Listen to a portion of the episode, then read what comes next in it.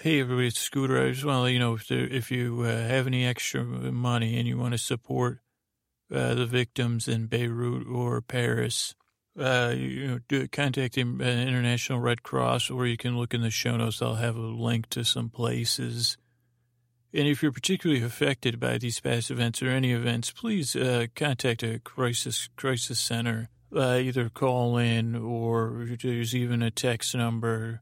And I'll be sure to include those in the show notes because I want you to take good care of yourself, even if you're not sure. You know, call and say, "Hey, I'm not feeling so great. I'm a little freaked out or a little down or whatever it is." You know, reach out and talk to someone that's there waiting for you to get a hold of them, and they want to help, and they're trained to help you. So those are two things. And then this episode coming up here after I'm done with this little spiel is I guess, kind of a prequel to our holiday series. This is a repeat from last holiday. And this was a kind of character that came out of the blue, not a character I thought out at a time where I said, oh, that would be interesting. This is a character that came straight out of the story swamp and blew me away. And then Santa Claus said some stuff. And again, it just came out of the story swamp. I said, wait, Santa, you're going to do what? And so this will have impact for our next few Thursdays. But this is the episode that started out really, this might be one you listen to in a couple of parts because it really takes a little while. It unfolds. I listened to it recently and I said, when she says it unfolds in meandering stages, they say, geez, what kind of rocket is that? It's kind of twisty. You think that's going to shoot into space? Well, that's the Meanderer 12 rocket. Scooter designed it.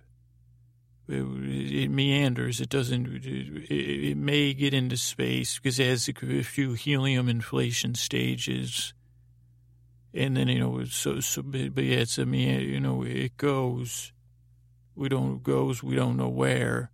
But Scooter says he hopes it goes to space. That's meander. So that's kind of the podcast. I don't even know what that point was attached to, but I'm excited to share this episode with you. And we'll have new material back next week. I just heard from Chris Posty Posterson literally minutes ago that he's done working on it. This is going to be his first episode. Our little Chrissy Poo is working on it for us, so I'm so excited. But let's get on to this show, all right? And thanks for being here. And the other thing you could do is make sure you subscribe to the show. That way it comes right to you, whether it's in iTunes, Stitcher, Overcast, Pocket Cast, Dogcatcher, Podcatcher, any of those apps. Make sure you're subscribed. And if you have a chance to review us, go to sleepwithmepodcast.com/iTunes. Thanks.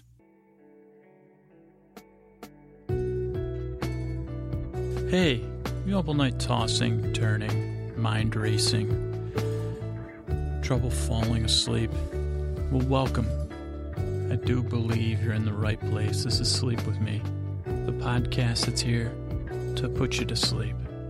We do it with a bedtime story. Tonight it's just Bedtime Story City, or Bedtime Story Township if you're in New Jersey. And all you need to do is get in bed, turn out the lights, and press play. We're going to do the rest. What do you mean by the word rest? How does this podcast work?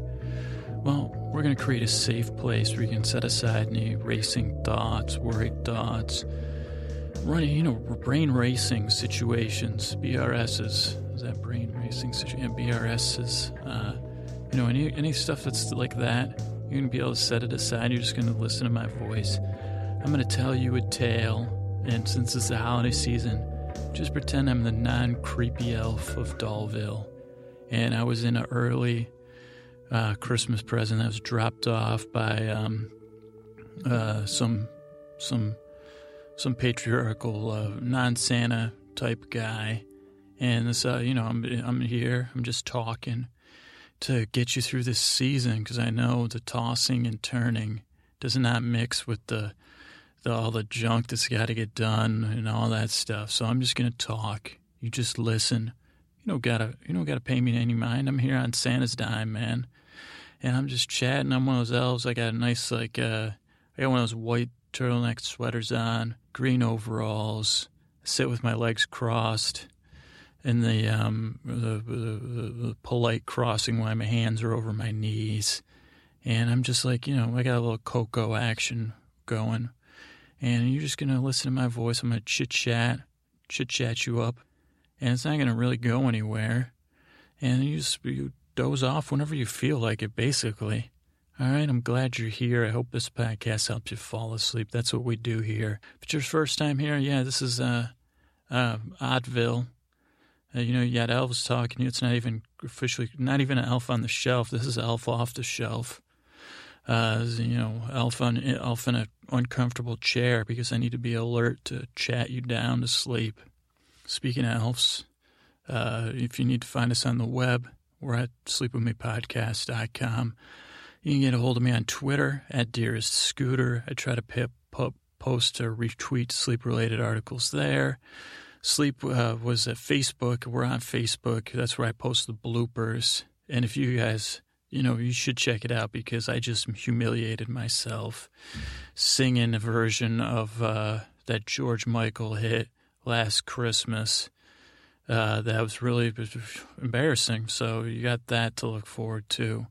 Don't listen to it at bedtime. And maybe don't listen to it if you still have any respect for me at all.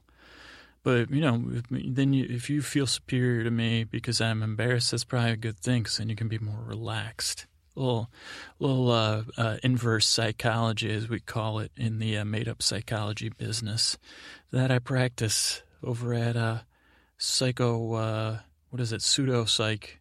That's my new podcast, Pseudo Psychcast, the Pseudo Psychology podcast, soon to be sued and shut down. Oh, actually, that already happened. Anyway, what was I saying? Internet, just get a hold of me any way you wish. Love to hear from you. If you have a chance and you're filled with holiday cheer and or filled with holiday buzz and you're in a good mood, if you can leave us a review on iTunes, it'd be great. If you're filled with like the grouchitude, don't worry about it. Do it another time. But yeah, that'd be great. I'm glad you're here and I hope I help you fall asleep. Thank yous. It's time to thank people. Sorry I didn't thank anybody on Tuesday, but I was, you know, like I was doing that time travel thing. It didn't work out, but it's actually Tuesday now. I figure this time I'll make sure I get the thank yous done on Tuesday instead of wait until Wednesday, whatever. But these boring details. I got to thank Chris Posty Posterson, Posty Poo, who does our music, Sir Scott, or Super Scott and Jennifer.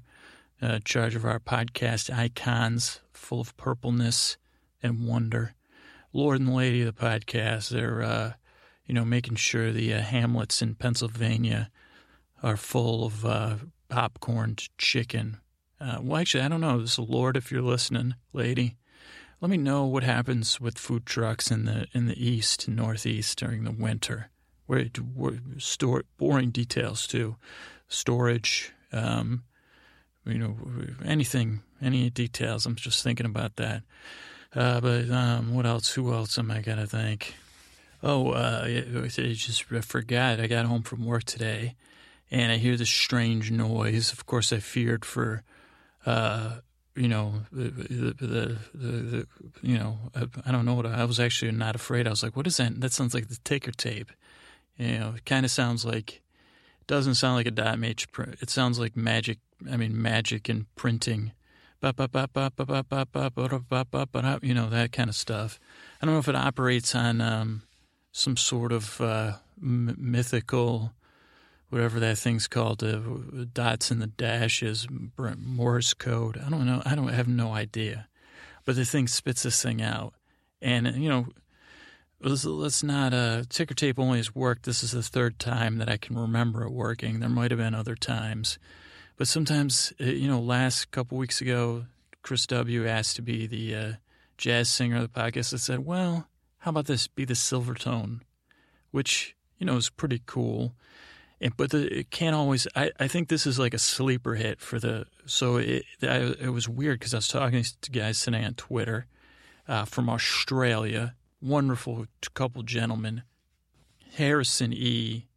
and Tom M., and they're comedians. I probably should say their whole names, but I don't know. You know, they might also be. But so they're comedians, and also these guys have got a bunch of. I mean, These are a couple young men to watch across the world, not just Australia, Swedes.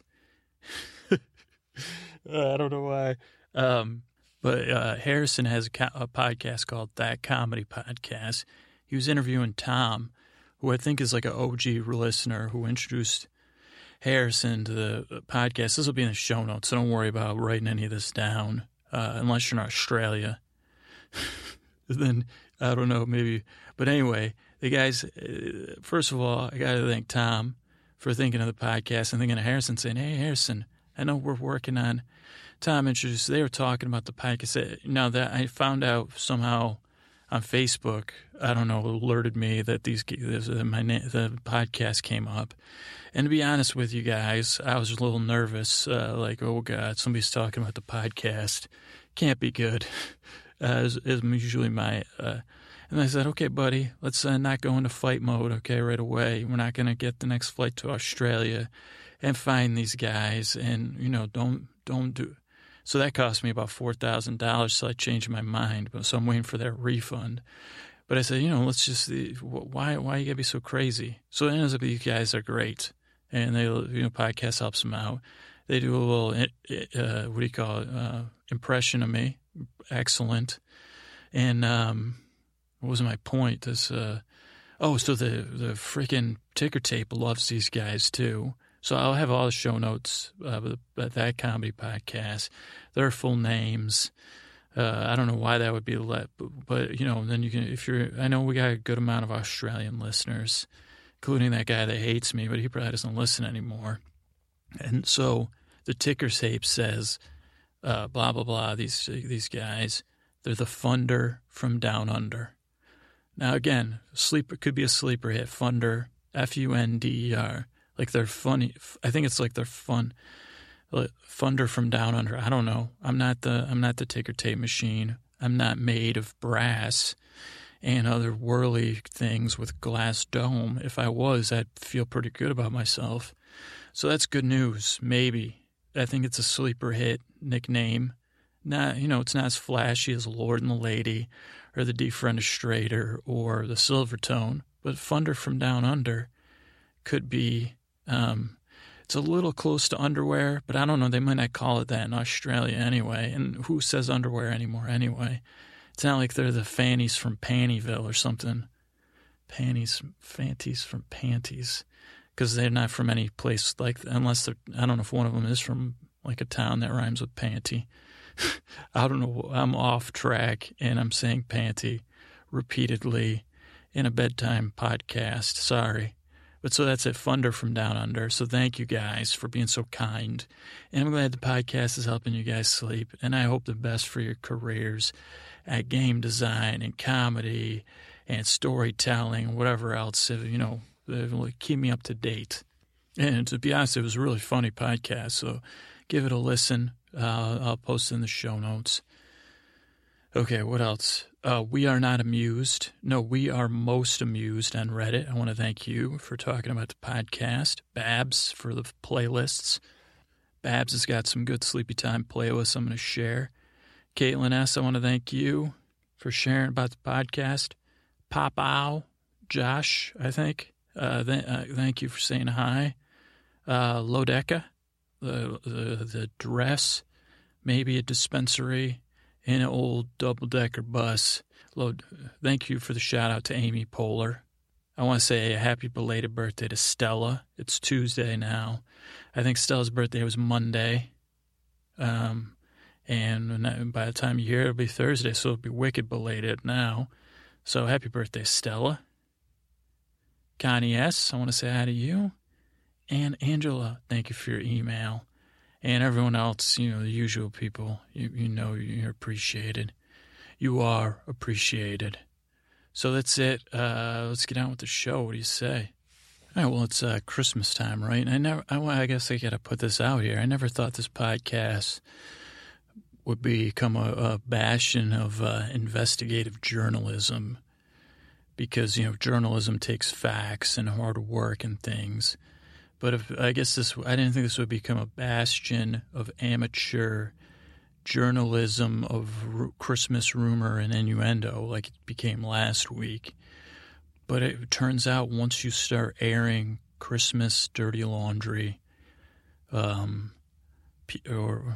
start trying to I don't know.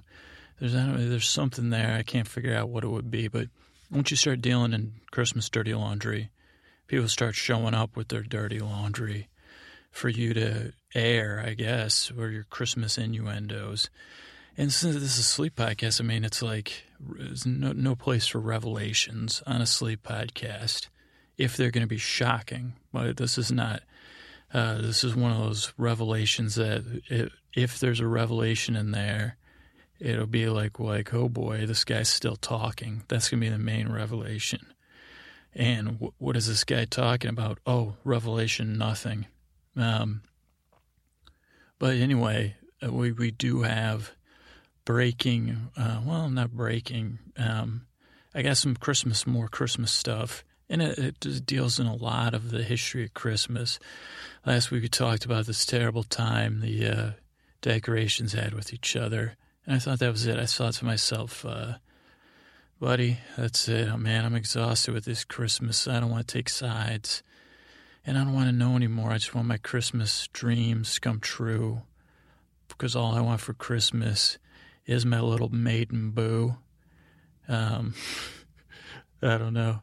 Sorry, I'm not Mariah Carey. But last couple nights ago, I took a trip to the Transverse with this nutcracker. That was that guy. Interesting stuff. Vaguely, trips to the Transverse have not been directly related to Christmas, but I heard about this unlaunched Christmas special there, and I was trying to pin down what it was, if it was if it was involved in the Sony leak. When's it going to be released? Is it going to be released on Earth, the Earth that we know, like universe? I don't know. Like in the DC comics, they have like Earth 1 and Earth 2 or something. I don't know which Earth we're technically in, because I just looked at the covers of those ones because I have – well, anyway, let's not get into comic books. So whatever, there's this Christmas thing supposed to come out, this special. Ends up I'm working still at the thing. This is not a Transverse episode, but I get word that it's this Christmas special's not coming out. And I'm like, well, thing is like – why? And they said, well, it's cover up, you know, people put the kibosh on it. And I said, what is that kibosh? Is that an offensive word? What does that mean? And they said, listen, man, we're trying to tell you some secretive information. That's why we're hiding in a bush. And I said, oh, yeah, I thought that was strange, but so many things strange happened to me that I just was going with it. And I said, okay, tell me what's going on at this Christmas special. He said, well, you remember, you know, you were trying to find out about it. I said, yeah, I want to know. I like Christmas specials. I like new ones, possibly, if they're going to be good. If they're going to suck, you know, no thanks. But, you know, it sounded, I can't remember what the plot was because no one would tell me. They said non-disclosure. And, I didn't want to, get anybody in any trouble or ruin their careers because, you know, one day I dream of, you know, leaking that kind of information myself. And they said, okay, well, we're going to tell you all about it. And they said, take this chip and eat it because it's a Christmas chip. It was like a potato chip, peppermint bark. And I said, this is great, man. Where can I get some of these? He said, nowhere. So I said, well, anyway, back to this special. Tell me about this Christmas special. So I'm going to tell you guys what they told me, and you're not going to believe any of it because it's wild. It talks about the whole. It kind of undoes. It takes everything I thought I knew about Christmas, flips it on its head, and then flips it back. So don't worry about missing anything because it'll be the same. Maybe it was when you started. Maybe, I don't know. It maybe should pay. Maybe just listen with part 0.5 of 1 year, so 20%. But so it turns out this is like this name of the story. The name of the special was the name of the special originally was Science versus Santa. And I said, well, no wonder that's boring. And it just sounds like something like a segment on Fox News or on The Daily Show. And they said, right. And I was like, I remember picking up a copy of a book, not reading it, called like The Physics of Christmas. And I wish I had read it now. And I said, does that have anything to do with that book? And they said, no. And I was like, okay, well, tell me more about the Science versus Santa. And it ends up technically, it should have been called Scientist versus Santa, or A Scientist versus Santa, or Scientists versus Santa. So hold on to your reindeer ears, because so it ends up, and again, I don't want to trample on anybody's beliefs, but we all know, kids, I hope if there's any kids listening, you need to listen to the whole episode. But you shouldn't be listening anyway, because I was saying some bad words, and do not listen to the bloopers if you're a kid. So okay, that's it. You should know better going forward from this point. But most of us believe that there's no Santa Claus, right? And that most presents, if you're lucky enough to get presents because you have parents. But if you're a child, like, people maintain the illusion of Santa, a lot of people. And they say you go out and you buy presents and you say, oh, yeah, Santa left you these presents. And that's the way a lot of people are raised here in the States. I don't know about – I'd love to hear from around the world listeners of what's your Santa range. Like, when did you did you guys have a westernized Santa, Americanized Santa? I don't know. I'm ignorant. What can I say? When did you stop believing him? Whatever. So that's something I think we can agree on, is that according to what we know right now, is that there was no such thing as Santa Claus, and that it was just like some rumor, but something to do with the Druids or the Christians or Earth Mothers or something, and then it was like the beard, and then something about there was like Barlogs and Battle Snickles and Krampuses and other guys related that worked with Santa, depending on if you were in Germany or Norway or wherever. But, myths, basically. And it'd be like, okay, well, we're going to use this myth to control the behavior of the children. That's what they've been telling us, right? Now, like I said, hold on to your reindeer ears, because it turns out there really was a Santa Claus. And there was, up until the 1950s, there was a freaking Santa Claus. And I'm not, again, like I said, this, I didn't plan on this becoming an investigative podcast. But up until the 1950s, there was a Santa Claus. And I don't understand. Like, of course, they said, as children got older, they said, okay, yeah. Like, people did help Santa Claus. Again, the details are hazy. But that's what I'm telling you. Revelation City. It's not a big deal, but there was a Santa Claus. And I know you're probably asking yourself, well, wait a minute, what the heck are you talking about? Or what's wrong with you? Or what? But up until, so whatever they said, like, I figured, now I believed in Santa way too long than most people. And I remember even finding toys and then being like, oh, yeah, no, I still believe in Santa. And I did. And so this is good news for me. I was like, okay, there really was a Santa Claus. Well, why didn't I get a Santa Claus? Wait, you're telling me in the 1950s they gave Santa the heave-ho? And so turns out, yeah. So what happened was, so at some point in history, I don't know when Santa started, because that's a whole nother special, like the history of Santa before science or before scientists. And remember, the proper title is Scientists, not Science, okay? But so there was a real Santa Claus. So let's just go on that. We could agree that up until about 5 minutes ago, there was no such thing as Santa Claus. Now, can we also agree that there was, up until 1950, a Santa Claus?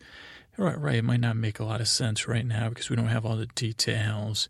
We don't have, like, freaking Joseph Campbell here to explain, like, the reality and the power of myth combined. And we can't go down to the caves in France and look and say, okay, here, this makes a lot more sense.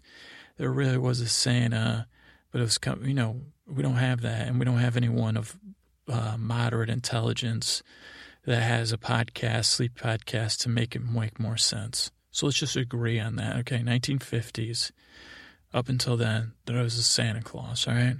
So what happened? Okay, that's the next thing.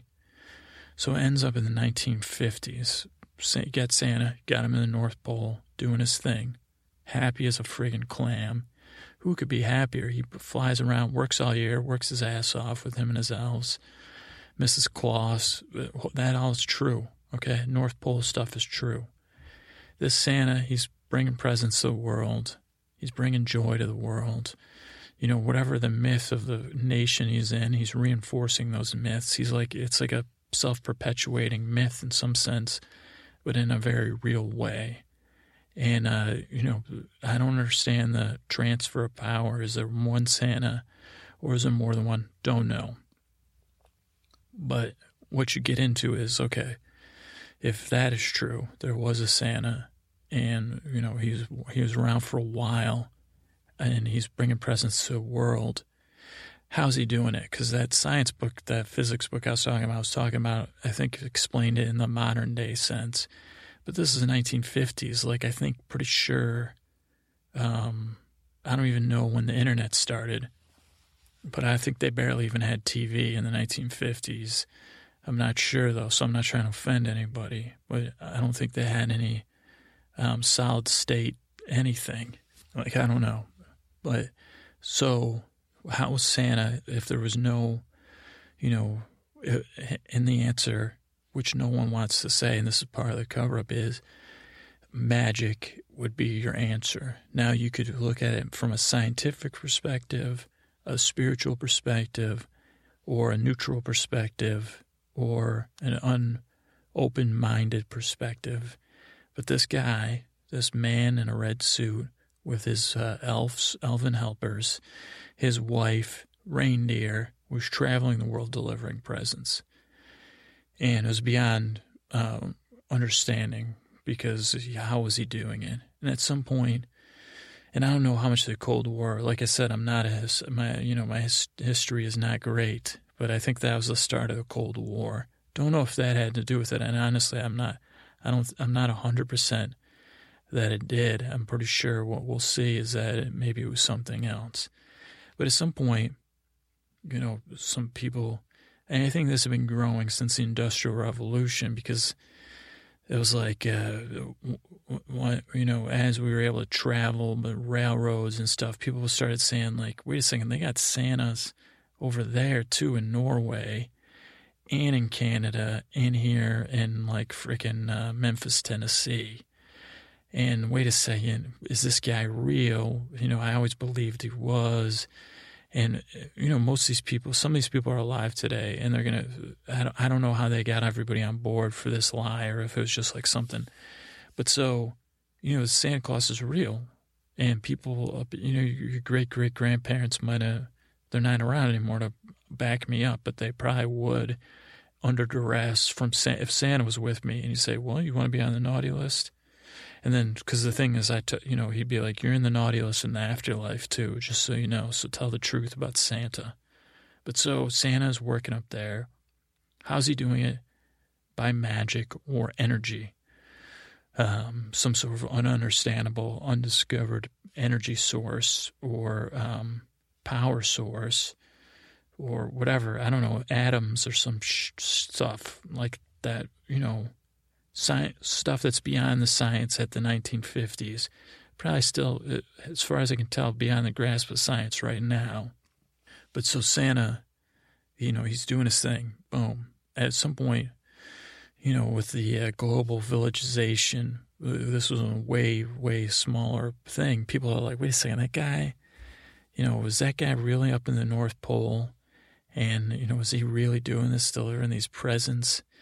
And then they start, you know, different nations. United States, I'll be honest, were the main culprit.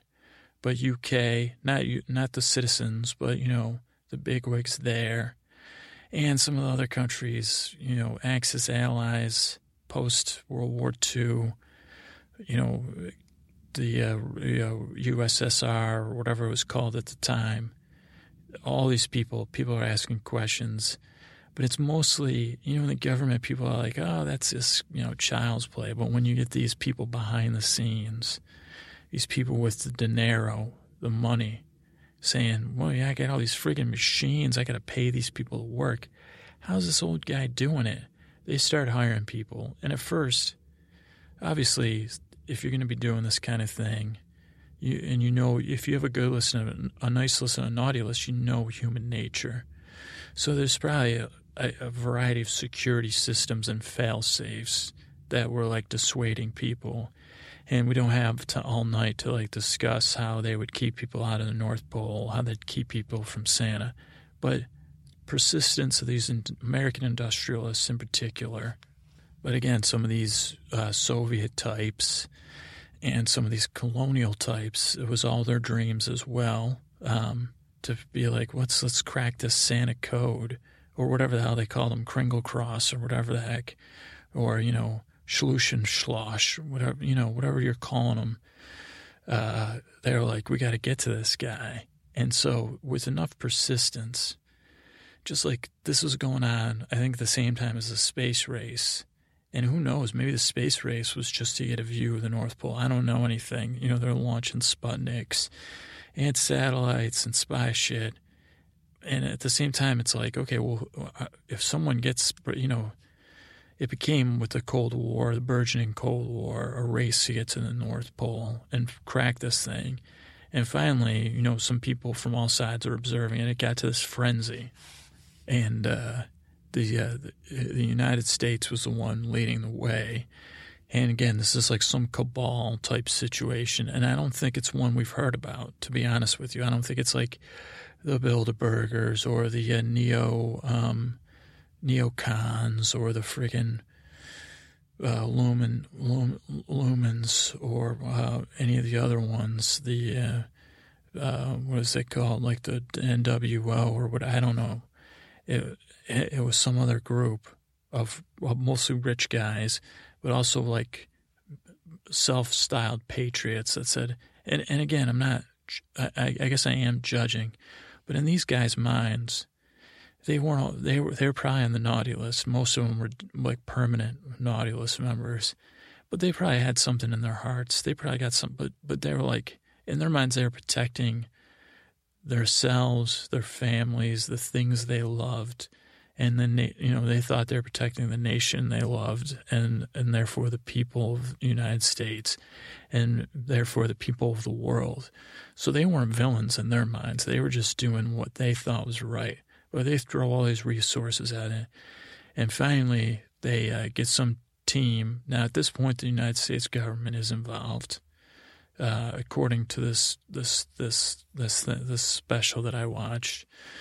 And you know, this might be it for this podcast. You know, I'm going out on a limb here, but they go and they first they do like containment, where they're like, okay, we don't want, you know, obviously we don't know what this Colossus is capable of, and so they just surround the North Pole for like a couple years, and they just observe, and Santa knows they're there, and they know Santa knows they're there.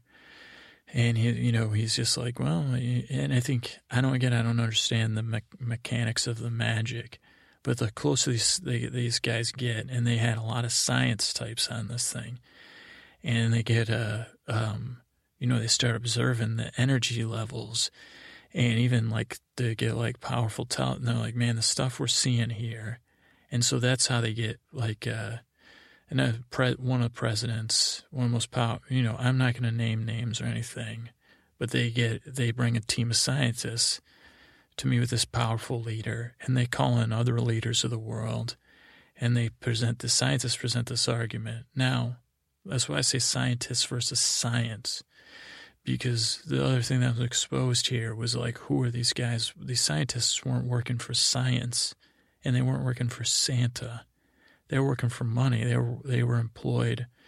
Like some of them, like had setups of foundations and stuff, but they were really working for these guys that were like, I don't know about this Claus, and how's he get all this power, and I don't know if we're comfortable with this power, and what's, you know, what else could we be doing with this stuff? Why am I paying a bunch of people to be working here, making crap, and why is this guy giving away free crap?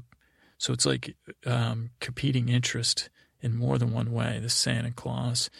And the Christmas joy, true Christmas joy, gets in the way of the need to fill emptiness with stuff, like I've been doing lately with a purchase of an Amazon stick. It hasn't come yet, and then I almost bought something else.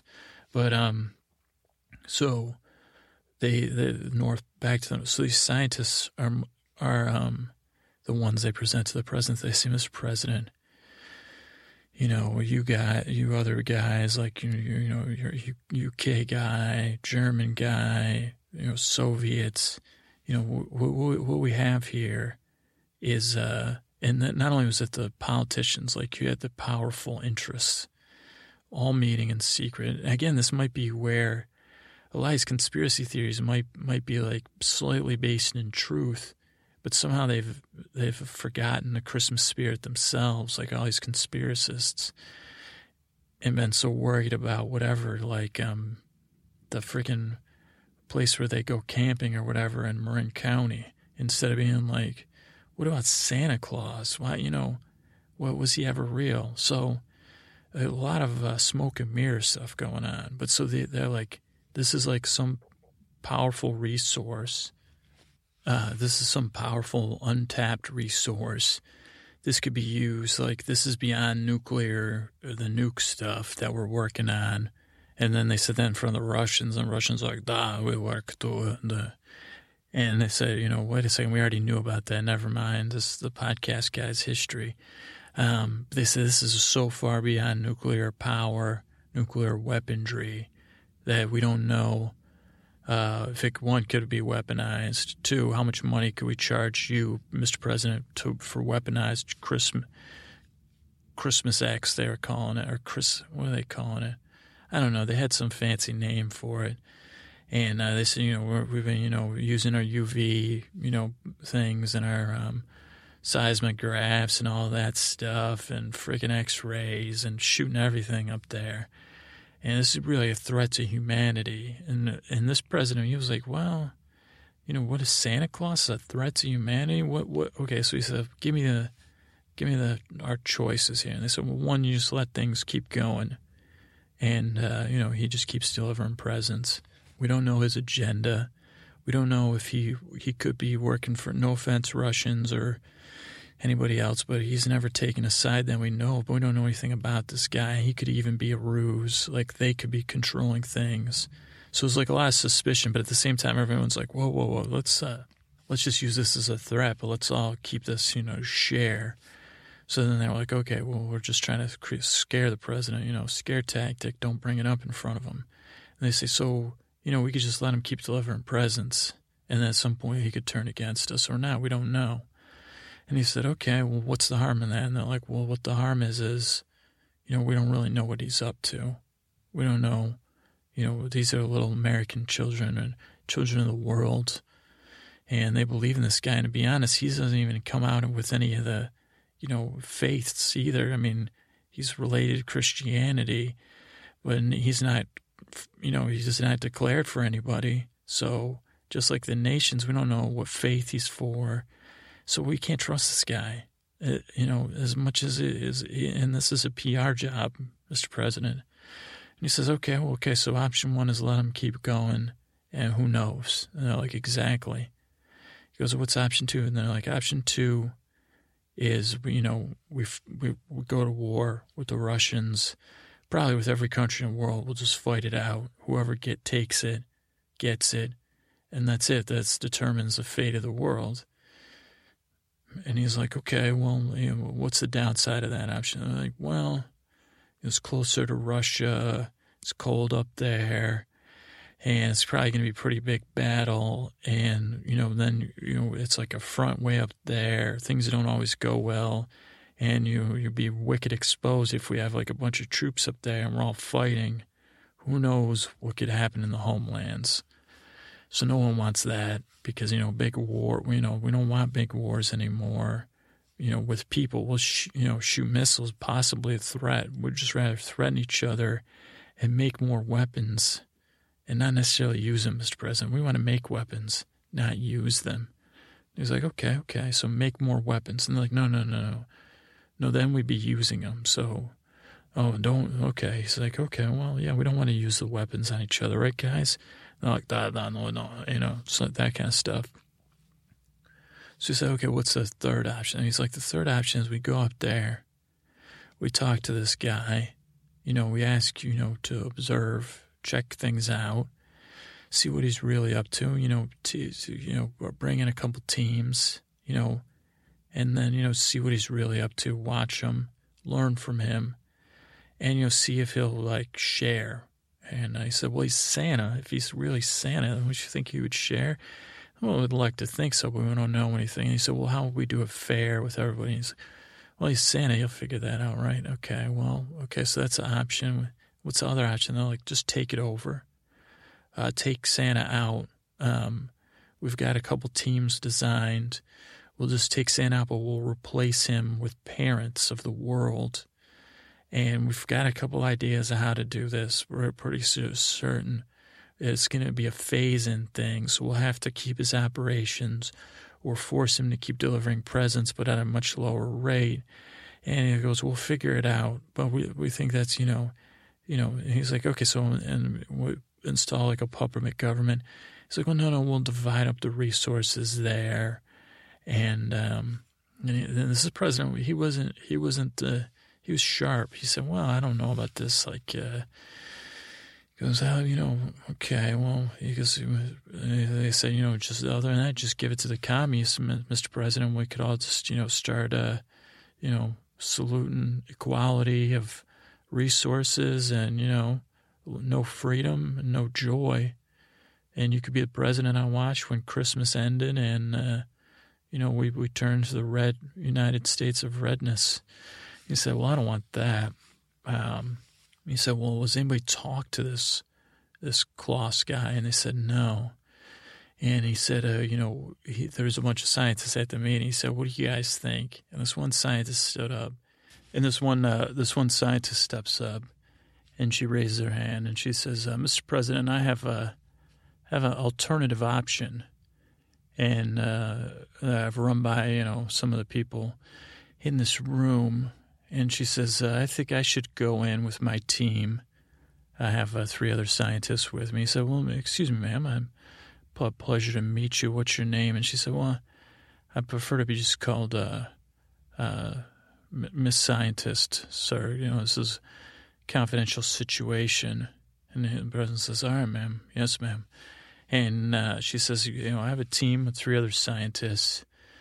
And, she goes, I'm an astrophysicist. He said, what's that? She said, don't worry about it. You wouldn't understand. I can't explain it. We've got like half the United Nations here. And she said, I also have a negotiator, a scientist, psycho, knowledger. And she goes, I also have, people that study cultures of the world, like an anthropologist. Well, and then she goes, I have this guy that's a theoretical physicist, and we'll go there. We'll just talk to this Santa Claus, because she said, she's like, what if this energy, what if he can keep doing what he's doing, and we can keep the energy safe for one day the world needs his help, like for the whole future of humanity of all time, not just the present moment, because there's a lot of things going on, and what if there's some war, a nuclear war, and he has the power to she goes, I think we just need to keep the Santa, and if we need the energy. And the president's like, okay, well, and it just happened that right before she got up, a team of reporters had come in, and he goes, well, let's how soon can you get to the North Pole? So he sends the scientist. Whose name, by the way, her first name, I can't say any last names, but it was Roberta. Since Roberta and her team, because I can't tell you how I know her first name, but sends her and her team up to the North Pole to, Christmas Town. I think they were calling it the Outsiders. Now, as soon as the scientists leave and the Russians and everybody else leaves, the president goes, he's like, so what's the real plan, guys? And they say, well, we're glad you asked. And so the scientists are going to get in the way of this. And they say, well, we got this incident we're going to trigger on the border of China and India. That'll bring the Russians in. It'll start a, regional war there. But it's going to pull the Russians in. And, between the Chinese and the Indian armies and the Russian army, this conflict, it'll distract Europe. We'll go in. We'll secure Christmas Town. We will, we're planning on doing the best we can to store this energy source and remove it, and we'll bring it back to the United States, and we don't have to worry about a war on the northern front up there. And, we're sure that we can say that otherwise we'll cap the energy, we'll hide it, we'll remove all traces, and we'll, we have a couple other plans, Mr. President. They said, well, what about the science? We're going to, as soon as, we're going to launch this attack, right away, or we're going to disable them. We have this new weaponry, some sort of X-ray or something, and we're going to shut everything down. We'll go into Christmas Town. We have people, we have so the Russian observers and them don't know. We're going to go in the dark at night. We got a Santa Claus type guy, Mrs. Claus. We've hired actors. And we're going to go in, and it's not going to, the next morning, everyone's going to go to work. We've been watching these videos. We've been training. We have a whole Christmas Town set up, one of the CIA, secret bases we have. And we've been working on this plan for years, Mr. President. And he's like, years? How come I didn't know about it until just, recently? I said, well, we're ready to implement. He said, all right, well. So meanwhile, she's like, okay, I guess that's what we're doing.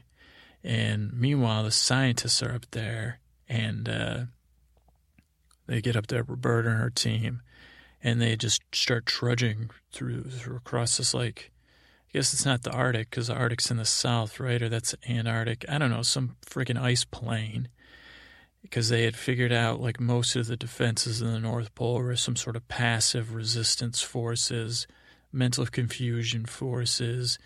But so they get up there, and they, so they have a sense, Roberta has a sense that this is not going to go well. And so I think she might have even known what the plan was. And she says, she goes, Santa, Santa, let us in. Santa, come out. Now, another thing about Roberta, she was 2 years on the naughty list. That's it, out her whole life, which is pretty good. And she learned a lot. That was I think she was, I don't know how old you are in 5th and 6th grade. Those were her years on the naughty list. She had stuff going on at home, big stuff, sick illness, family illnesses, losses and stuff. So, she was, and she learned from those experiences, become one of the greatest scientists you'll never hear of till tonight, and become another, unfortunately, a dark, embarrassing moment in American history, or American rumor and innuendo. But so they get up to the North Pole. They say, Santa, can you let us in? Cross. And he says, she checks. And the other scientists had mostly been on the good list too. And they, he said they were kind of brainiac types, not like Roberta had some people's skills, even the negotiator. He was more good at observing but so he lets them in, and she says, he says, Roberta, you've been a good girl this year. And she says, I'm a woman, Santa. And he goes, I know. He goes, but doesn't that make you feel good a little bit on one level? She goes, you know what I have to deal with? It's the freaking 1950s, Santa. He goes, I apologize, Roberta. I understand. I didn't mean to disrespect you. I've been proud of you, of all you, all you've had to overcome. As a woman, as a human, as a human being. And he goes, you seem nervous. Why are you here? And she said, well, I'm here to negotiate some equal. They want to shut you down. They want to, divvy up your stuff. And he goes, yeah, I know. He goes, I know all about it. He's like, they've been naughty listed. Most of these people have been on them their whole lives, or they're mad about it, and then they did good, and their heart was broken. And he goes, I can't go into every story. He He goes, but there's some good in these guys. And she goes, I don't know, Santa. And she goes, so we're thinking about, you know, slowly, they want to slowly tail you off. And then, you know, but, you know, if you can give some pitch of how you won't be taken over by any countries or religions, except for the one, you know, he goes, Roberta, I can't control what's going to happen. He goes, they have to make their choices, and they have to live with their choices. And she goes, Santa, that's not, she goes, I don't even understand. I want to get a look at all these energy sources. And he goes, the energy's, Roberta, come on, you know where the energy is. He points at her heart. And then Santa goes, and a tear rolls down his cheek. And this was like, you know, the freaking Norman Rockwell Santa, I think. I'm not sure if that was the 1950s, but, and Roberta takes a breath and she goes, you know, Santa, yeah, I've been thinking, my gut's been telling me that I can't trust these people, even when I'm thinking about their evil schemes. And she's like, I don't know, we ran it by the guys and we were trying to think the worst case scenario is that they would try to sneak in here, take over the North Pole, start some war, you know, a distracting war or two, and take things over on the North Pole and seize it. And she's like, and then she's like, I don't know. He goes, well, that's not good, Roberta, because he goes, the power here is not. He goes, I'm not, you know, I'm not 100% human. He goes, I'm not. He goes, I'm different. You know, that's why I'm Santa Claus. I was human once, but no more. And I can't really explain it to you, Roberta, except in these terms. Like, I think what saw in me to become Santa Claus, I see in you, Roberta. And she's like, well, Santa, you're not listening to me. They're going to strike here. I got a bad feeling. You know, I was actually going through some of the files, and they had hired all these actors. And she's like, I'm pretty sure they had a training camp for elves and Mrs. Clauses and Santas. And he's like, I know. He goes, they're going to make their choice. But he goes, that doesn't render us powerless, Roberta. He goes, one day, you know, you're going to be Mrs. Claus. And then she goes, oh, with me, no offense, but he's like, no. I know one. He says, one day, Roberta, you might be Mrs. Claus. She's like, I don't know what that means, but he's like, okay, well, let's take one thing at a time. And he said, what we'll do is we'll shut down the North Pole, and you know, we'll start to close things up. And he goes, we got underground bunkers that are undetectable under the ice. He's like, I got plenty of stuff. He's like, this power source is beyond your understanding. And he goes, I know you understand more than 99.99999%. And she goes, I had about, you know, to the 10th power. And he goes, I know, Robert, I'm kidding you. And so he says, the only thing is, like, we need some kind of distraction, too. And Roberta says, okay, well, let me talk to the guys. Now, what Roberta didn't realize, and Santa's like, okay, well, I'm going to go start the operation.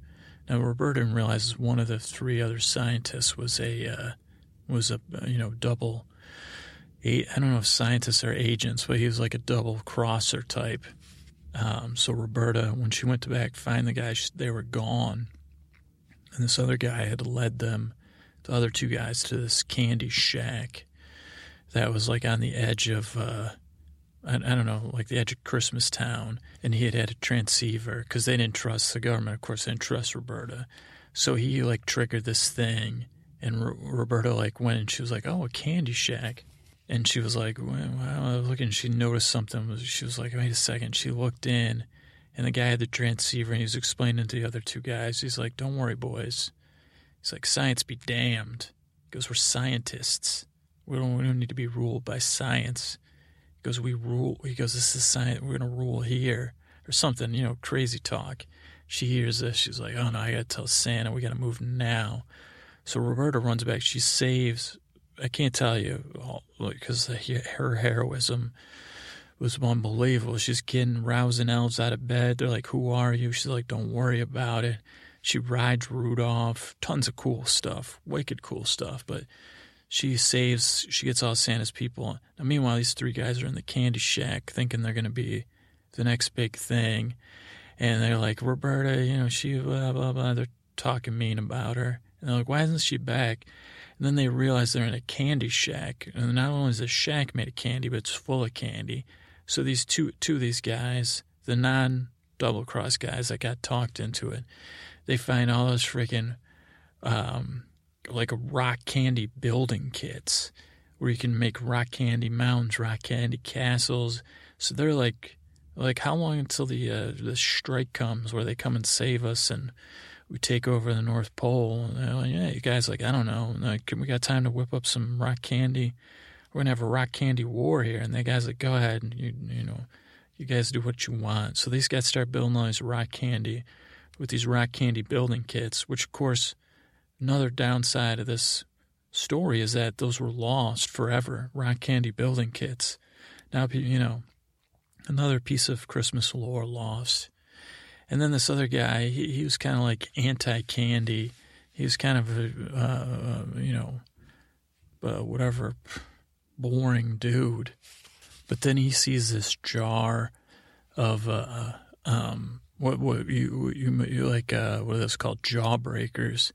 Now, these weren't everlasting God stoppers. You know, obviously that's a dream. You know, scientists are probably, you know, they're probably like, one of these guys might have been like, if we can get into that, whatever's powering the North Pole, maybe we could finally crack the everlasting Godstopper code. But anyway, these guys, this guy, he's the kind of person, and I don't want to hate on anybody, but he's like, well, I guess I could eat some jawbreakers. But he's the kind of guy who has such low patience that he only sucks on the jawbreaker through the first phase. And then when it gets to the whitish, grayish phase, he was spinning them out. And he was spinning them all in the snow in the front. You know, it's just like he's littering too. And he's just going through these jawbreakers. They're like kind of like this grayish thing, especially when you spin them in the snow. And it's like another two guys are building these rock candy mountains. Now, meanwhile, this like security force, I don't know if it was U.S., CIA, FBI, I don't know, maybe some other Mounties. I don't think it was Mounties because, you know, they probably have, you know, consciences. But so meanwhile, Roberta, Santa, Mrs. Claus, everybody, you know, the freaking probably the people, some other people, maybe Frosty, I don't know everything. Again, it's an innuendo. They're saving, they're going into this underground situation, bunker situation that obviously intelligence did not know about. Hopefully. And then so the U.S. soldiers or whoever, supposedly, okay, don't assassinate me. They shoot these freaking strange X-ray beams at the North Pole. Now, everyone's already gone there except for these three scientists. So this candy shack gets irradiated by some untested weaponry. And it, like, turns these guys into, like the two guys playing at the Candy Mountains, they get fused with rock candy. And, like, you know, just like straight out of a superhero movie, like, when it first happens, you can see the skeleton, and it looks like shocking lightning. And then you see, like, flashing, and then rock candy, like, getting sucked onto their, and, like, you know, like a transformation. They become these rock candy humanoids. And those are the same guys, right? I ran into that were playing with the ducks. These guys became rock candy humanoids. And the other guy that was spitting out these unfinished, because he didn't know there was a tart candy center to these, or maybe just didn't have the patience to find out, he gets fused with spitted out jawbreakers. And they just become his, in a less cool way, he just becomes like this gray, like, sucks all the color out of him. So he just becomes this kind of gray, colorless science dude, like boring. And immediately these guys realize that they're on the wrong side of this. They're like, wait a second, we just double-crossed Santa, and their spirits are broken. They realize, I mean, it takes them a couple years of soul-searching, but they realize the government's not going to be out, because then the government sends in this force of, the power goes down, pitch dark. I mean, these guys are getting adjusted to their new lives. All these actors or hired people come in and they realize that everything's gone. I mean, there's like buildings left, but that's it. And, you know, their plan had been to like hold to Christmas Town until they got this war started. And then they're like, holy crap, like, you know, what the heck? And no trace. Santa Claus, Roberta, Mrs. Claus, all the North Pole's gone without a trace. And very quickly, the Russians, the Soviets, the communists, the whatever other groups, you know, industrialists, everyone catches word that this thing went sour and that everything vanished. So no, there's no war erupts because everyone's like, wait, you know, it's gone. We didn't hide it. And internally, and in, you know, as far as like from a diplomatic standpoint, very embarrassing for the United States on multiple levels. You know, because we're double crossing.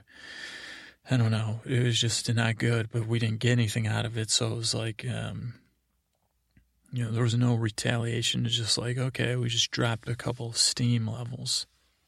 And then immediately, even the, you know, all nations of the world realized, okay, well, we got a problem on our hands now because we got no Santa Claus. You know, we're still going to have to implement this Christmas takeover plan anyway and cycle down. You know, the free presents and the purchasing of presents is going to have to cycle up. And again, this isn't what this podcast is about. I don't know anything about how they did that. That's the antithesis of who I am, okay, is making up stories about Christmas that aren't true to placate people. You know, that's not what I do here at all. So that goes against every fiber of my being. Would be, you know, explaining a story, backstory about Christmas that's just false. So I'm not going to do that about, you know, how they pulled that off. Now, meanwhile, I know you're all very intelligent people, probably asleep, but if you're not, or you're re-listening this, or you're working for some listening post, hello. I hope I help you fall asleep anyway. Peace and love or whatever. You're probably asking yourself, well, what happened to Santa Claus? What happened to Mrs. Claus? What happened to this lovely scientist, Roberta? You know, a person of science, like a true scientist. And, you know, they went into the underground. They went underground, literally and figuratively, to disappear from the world, to go into hiding, to protect whatever theoretical physics, I don't know. Now, a couple things I've gotten is the real good news. I mean, super good news. And again, maybe controversy is I don't understand the lineage stuff. But as Santa predicted, as I hinted at very poorly and fumbled with, is that Roberta, like at some point, became Santa Claus. So she became Miss Claus. And I don't know if Santa's gender neutral or not, but this is what I'm telling you tonight, in all honesty, is that 2015 is going to be the year Santa Claus returns. Roberta Claus, and I have a feeling that the returns of the world by Santa Claus, by Roberta, who saved, not only did she save Christmas, she preserved Christmas in some sense. She also, like, is a tireless proponent of science. So she's been working with whatever kind of stuff they got. If they can make toys, who knows what kind of gizmos they've been working on. They definitely have an internet connection, I'm sure. Maybe. I don't know. I haven't been there. I'd love for an invite, Roberta, if you're listening. Miss Claus. I'm sure... there's probably, and think about it for the people of the world to say this is someone who made mistakes. They were on the naughty list twice, and now they are Santa Claus.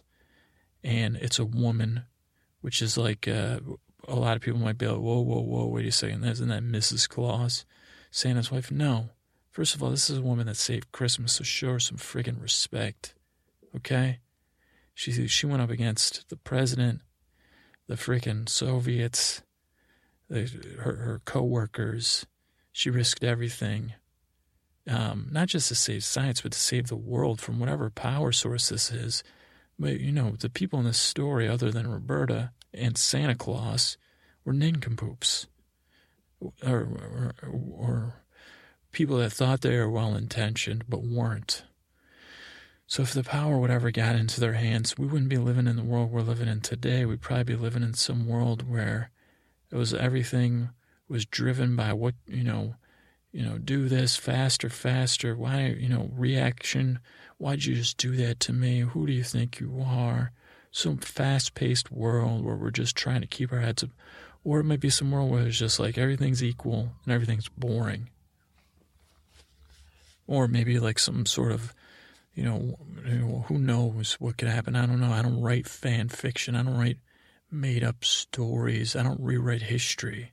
I tell it like it is when I'm in a fake... Tell it like it is when I'm talking to a bush out on the transverse plane in the metaverse, okay? So, that's the good news. Probably Santa Claus or whatever Roberta decides to go as.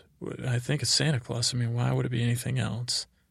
I don't know. I guess I haven't met Roberta. This is all based on this movie I was watching. It was a Christmas special called Santa versus Scientists. Misleading title, I guess. I mean, like the scientist that saved Santa versus scientists. I don't know, but I'm looking forward to seeing what Roberta... I mean, like, think about global warming, you know, hatred, you know, violence, poverty, hunger, cold, you know, coldness, drought, monsoons, you know, frigid temperatures, hot temperatures, disease. You know, think of all the stuff that could change. I mean, I don't know what the rules are. I'm sure there's some sort of ethical line that they probably, being Santa, I mean, if Santa's not a god, I don't know. This is stuff beyond my pay grade, folks. But that's it. That's the news. Big news. Well, big rumor, big innuendo. Small, I guess small, because I don't have a confirmation that 2015 is going to be the return of Santa. But I do know that when I started this story, there was an implicit agreement that Santa Claus did exist prior to 1950 and that he doesn't exist right now, and that we live in a world where Santa left, and now we know the truth. Santa was saved by a scientist named Roberta at the hands of a possible takeover. I don't even know what a banana republic is, or but some sort of puppet government type situation. Bay of Pigs, for sure, possibly some of those other things. I don't know if there's a Potemkin or a Gulf of Tonkin situation, but, you know, Battleship, Mayflower, Remember the Bismarck, for sure, type stuff. So Remember Roberta is all I got to say, and you won't be able to forget her. If you know, this is just groundbreaking, really strange, but it's, yeah, that's the thing, okay? So I'm glad you're here. I'm glad you listened. I hope I didn't rock your world too hard with this, you know, because there was a lot of dull parts, and that's the point, okay, is that even, you know, having Santa taken and returned, but he was never gone, but and now he's a she, and, yeah, I don't understand the lineage, like you were saying, well, is there one Santa? How is that? I don't know. Don't worry about it. It's okay. Because next year, we'll have the answers next year, 2015. Santa returns. Count on it, but don't stay up too late to count on it. 2015, you know, don't hold me to it. But, you know, so don't count on it. Just, and don't plan on it. Think about it maybe, or wonder about it. All right? Good night. Okay, I want to sneak some thank yous and good nights for iTunes reviews in the end of this episode. So I want to say good night to Phil Waugh 22 from the UK. who says the awesome nuff said it does what it says in the title. Helps Phil sleep every night. Thanks, Phil. And then Almu Alcant. Almu Alcant, that's lovely. From Spain. A peculiar but works. Podcast is awesome. Worth giving a try. Nicolar. I think that sounds like I've thanked Nicolar before, but maybe it's just because I love saying Nicolar, because it reminds me of Ricola, but Nicolar says it's a lifesaver. Wonderful and calming. You're wonderful, Nicolar. SLE4, better than Ambien. Thanks, SLE. Sincerely, Brit Year. Sincerely, Brit Year. This is Z's monotone's voice makes it exhausting to listen. Weirdly enough, favorite podcast. Thank you. LCK Sleep Honey. Oh boy, that's a mouthful. Mouthful of sleep honey. You know, you would say, what does that mean, Scooter? That sounds dirty. No, sleep honey. It's honey I make while you sleep, my dear. It sounds even dirtier. No, I have a beehive, really. Or, well, my neighbor does. I just take the honey from it while they're asleep, too. That's why I call it the sleep honey, because I steal it while they're asleep. Sleep honey. But LCK Sleep Honey says, Alice in Wonderland, a sleep podcast. And it feels dreamlike, and before you know it, you'll be dreaming yourself. And then LCK Sleep Honey's from the Great Britain, too. Thank you. GPick19 says, thank you so much, incredibly unique. Thank you, GPick. And doesn't know, well, don't worry about our absence, we'll be here. Vigi Digi. I wonder if that's one of Vin Diesel's brain bots. Vigi Dizzy. Vigi Digi.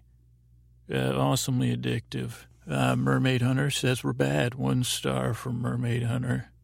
Stoned and confused. Well, the confused part, you're perceptive, though. So, yeah. God Girl 5. God Girl 5. I wonder, remember that there was a movie with George Burns. I wonder if this is the star of that movie. So helpful. Lives up to its mission, never fails. Thank you, God Girl 5. Grenelbo. Thanking you for, are you related to Grendel? Just wondering, because you have a bow, you know. But a semi-long-time listener, usually can't fall asleep till midnight, cyclical insomnia. The stories might be too entertaining for sleep, as sometimes they devolve into ramblingness that forces them to sleep almost. And they love the warbly, I'm doing this in a closet. Well, I literally am doing this in a closet, about a 4x4 space I have here. A little bit like Mark Ruffalo, thank you. And they wake up and is talking about weird stuff. That's perfect, thank you. And if you talk to Grendels, you know, don't say I said anything bad, because I didn't. You know, like, I like Grendel's a good podcast word, Grendel. Julia Bet, you bet, Julia, says it's just as described, funny, quirky, and boring. Thank you, Julia Bet. Larry M. from Australia. Used to have a drink, now he has a drink of my madness. Thanks, Larry. Loves it. Dusty Pickle Stick, now that is dirty. Dusty Pickle Stick. That sounds dirty, at least to me. Says Donka Scooter. Oh, I recall. A review from Dusty Pickle Stick and all, thanking me for my podcast theme. But you don't have one. Well, I'm going to put your buns to sleep. They can't compete with my boring beats. Donkey Shane. I go right to sleep right away because Scooter's making them laugh. Thanks, Dusty. Dicey Dave does not like us from the UK at all. He says we're absolute dog shite. Worst possible narrator. Maybe he was talking about, maybe he's not talking about me. He might be talking about Germ. And he didn't realize that, you know, what that Germ was narrating that. Maybe he just listened to those, so I could understand where he's coming from. That Germ. He drove Dicey Dave insane. CT... on Black Friday, who came in, CT on Black Friday, came in before Black Friday, say it's a great podcast from the future or the distant past. CT, thank you. Shan-Shan55 from Canada. Shan-Shan55 says this works perfect way to don't dread bedtime. That's my goal. Thank you. Theatrical M helps them sleep like a baby. Thank you, Theatrical M. PEI Canada Matt from Canada. It works for jet lag, too, on long-haul trips where PEI Canada Matt can't get to sleep till 3 a.m. or wakes up at 3 a.m., and I can help you go back to sleep. That's my dream. Then we have a Hazel Bellhop. It was that sounds like a character. You know, Hazel Bellhop. Thank you for your sleep. You're welcome. They worked the night shift for 13 years. They used blackout curtains, white noise. And finally, they get some sleep. And Hazel sees Mark Maron when they hear my voice. Well, that's good. That's good. I mean, to be associated with Mark is an honor. And it's funny because it shouldn't be a time for a pointless tangent, but I saw Mark before I heard Mark's voice. Or maybe I heard his voice, but it was at a distance and not in my ears, the podcasting ears. So it was very disorienting when I heard his voice. I just said, well, geez, I don't know if this matches up for me. It did eventually. But I said, wait a second, I guess I was expecting him to sound like that actor that he looks so much like, whose name I can't think of right now. The wonderful character actor from shows like Deadwood, but I can't think of his name. And then Tem22 says it works. I'm trying to listen to an on and off and never failed Tem22. Thank you, Tim. Tin Man Mike from the US of A works for Tin Man Mike, and Mike's nice, I know that. We'll talk about this brain bot. Annoyed 27, 37, 47, 47, 48, 84. Now, this is a 5-star review, so this is definitely a brain bot. This is a high-level brain bot. Brain bot, annoyed 27, 37, 47, 47, 48, 84. And their human must love the podcast. Coworker recommended it. They said, sleep with me. She said, I'm sorry, what? And then she said, oh, no, it's a podcast. And she said it was awkward because her husband was standing there. This is funny stuff. And annoyed, the human says they had midterms and they recommended it to their yoga students. Wow. I've been feeling looser lately, so maybe that's why. Google Girl. Better than fabulous, effective sleep aid. Wow, Google you, Google girl. Googly goo. Google girl's a good, that's alliteration and it's nice sounding. Google girl. Then we have MPLS Minx, who says A quadruple plus. It works, and the title says it all. Thank you. Corey DR. A total convert broke their bad habit of sleeping with the TV on. Thank you, Corey. Queen Glass, the Queen of Glass, finally, my pain problems will be over with the Queen of Glass. Says we're unbelievably effective. Fall asleep quicker than ever. Thank you. It's crazy how fast they fall asleep. And it's the first drug herb-free thing that's worked well. That's great, because I want you...